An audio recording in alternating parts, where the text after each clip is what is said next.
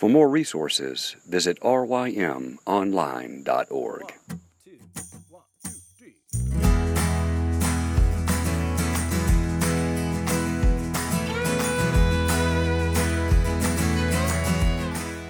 The Local Youth Worker is a daily podcast that's centered on 5 questions each week.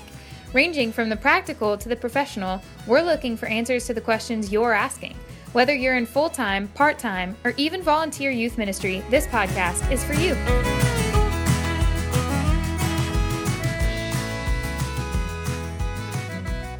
All right, everybody, welcome back.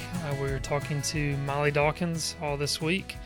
So we've talked about some good things Molly has done in ministry, some mistakes that Molly has made. Now, Molly, what's an encouraging truth that you reflect on to give you, proper perspective and encouragement in youth ministry? What's something that just kind of comes back to mind as you're doing ministry that encourages you? I actually have a few of them.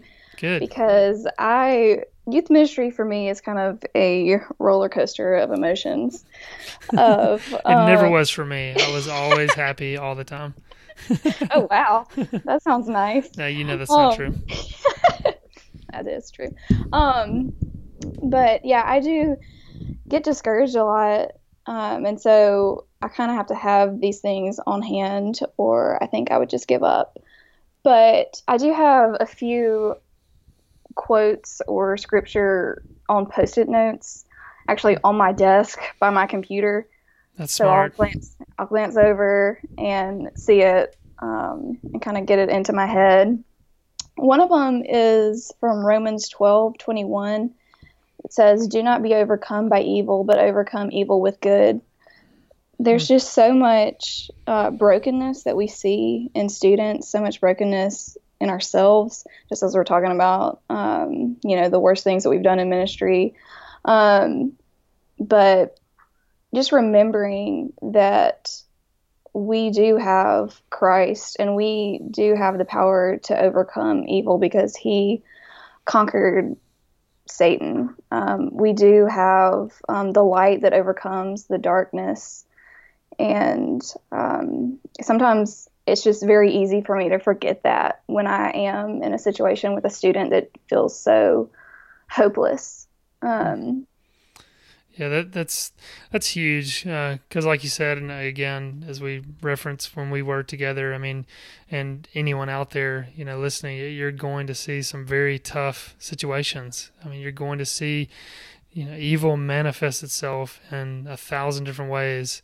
And just so much of that, and oftentimes I know in ministry, it can just seem to be so consistent that, one day you go into the office and you hear some devastating news about a student, then the next day you come in and then it's another student, and then the next day it can just be so overwhelming at times. So like you said, we have the greatest news of all. We have the gospel, and we do have the power because we've been given the Holy Spirit that helps us in ministry, that can encourage us. So that is some good perspective, just again, to keep that in our minds as we are in the midst of evil and then seeing sin manifest itself in different ways. So that's really good. Mm-hmm. Another one that I have, this is from, shout out to RYM's Youth Leader Training. Y'all gave out the book Zeal Without Burnout last year, and this is a quote from that. It says, "There's always more we can do in ministry, but God is not asking, can you do more? He is asking, do you love me?" Mm-hmm. And again, that kind of connects to me talking about just neglecting my own spiritual life, that I get caught up in administrative things, and there are always things, more programs, or getting more one-on-ones, or you should have said something differently. And there's so many ways that you can fail in ministry, and I get very discouraged in that when I see my failures. But coming back to that question of, do I love God? Am I loving him with all my heart, soul, and mind? And then letting that overflow instead of the other way around. Yeah, that's great. And I'm glad you're bringing up that resource as well. That's by Christopher Ash, Zeal Without Burnout. I think the Good Book Company put that out. But yeah, that's one of those books that hit me at the right time. I was kind of having some, discouragement as well in ministry, and just picked up that book and, devoured it. It's a very small book, but it's one that, after I read it, I was thinking, I'm probably going to use this just as a reference book, going back and looking at it again, looking at the highlights and underlines, because it's a very helpful book and does give us some good perspective.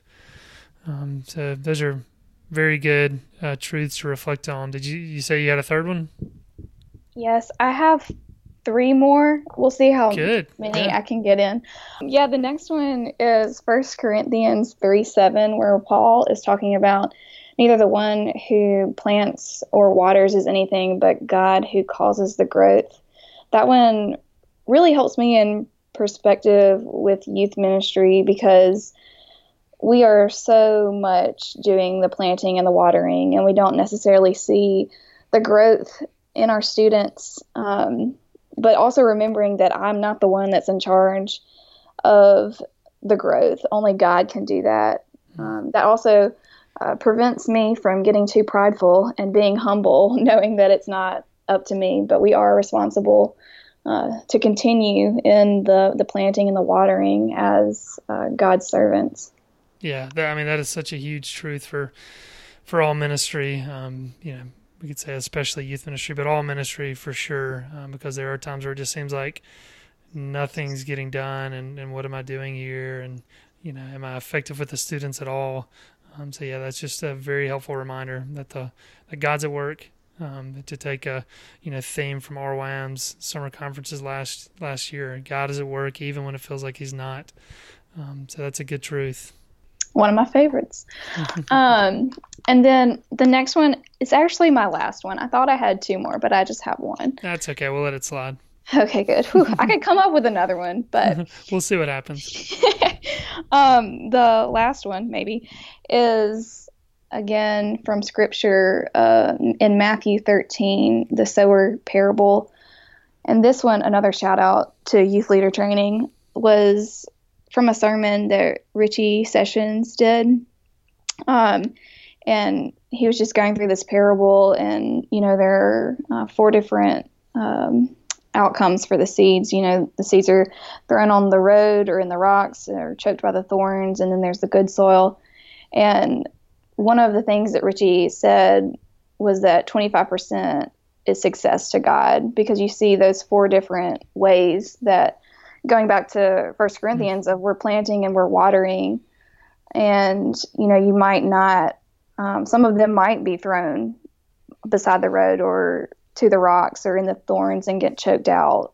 But we do just continue to do that, because there is that good soil that we are trying to get to, and just knowing that 25%. Is success to God. There is so much failure, I guess you could say, but 25% is success. Yeah, that's a really, really good truth to reflect on. And I know these are helpful to those who are listening. I've had one youth worker already tell me that one time he was really discouraged on a Wednesday, and that's part of the reason we have these encouraging truths on Wednesday. This youth worker was discouraged because he had finished, large group meetings, and just things didn't go well. And so he, listened to this podcast, this specific one on these truths, and, was encouraged by it. So without a doubt, those who are listening have been through those tough times in ministry. And so hopefully they'll latch on to one or two or all of these truths. And anyway, that's been helpful, Molly. So thanks for sharing that. You're welcome, John.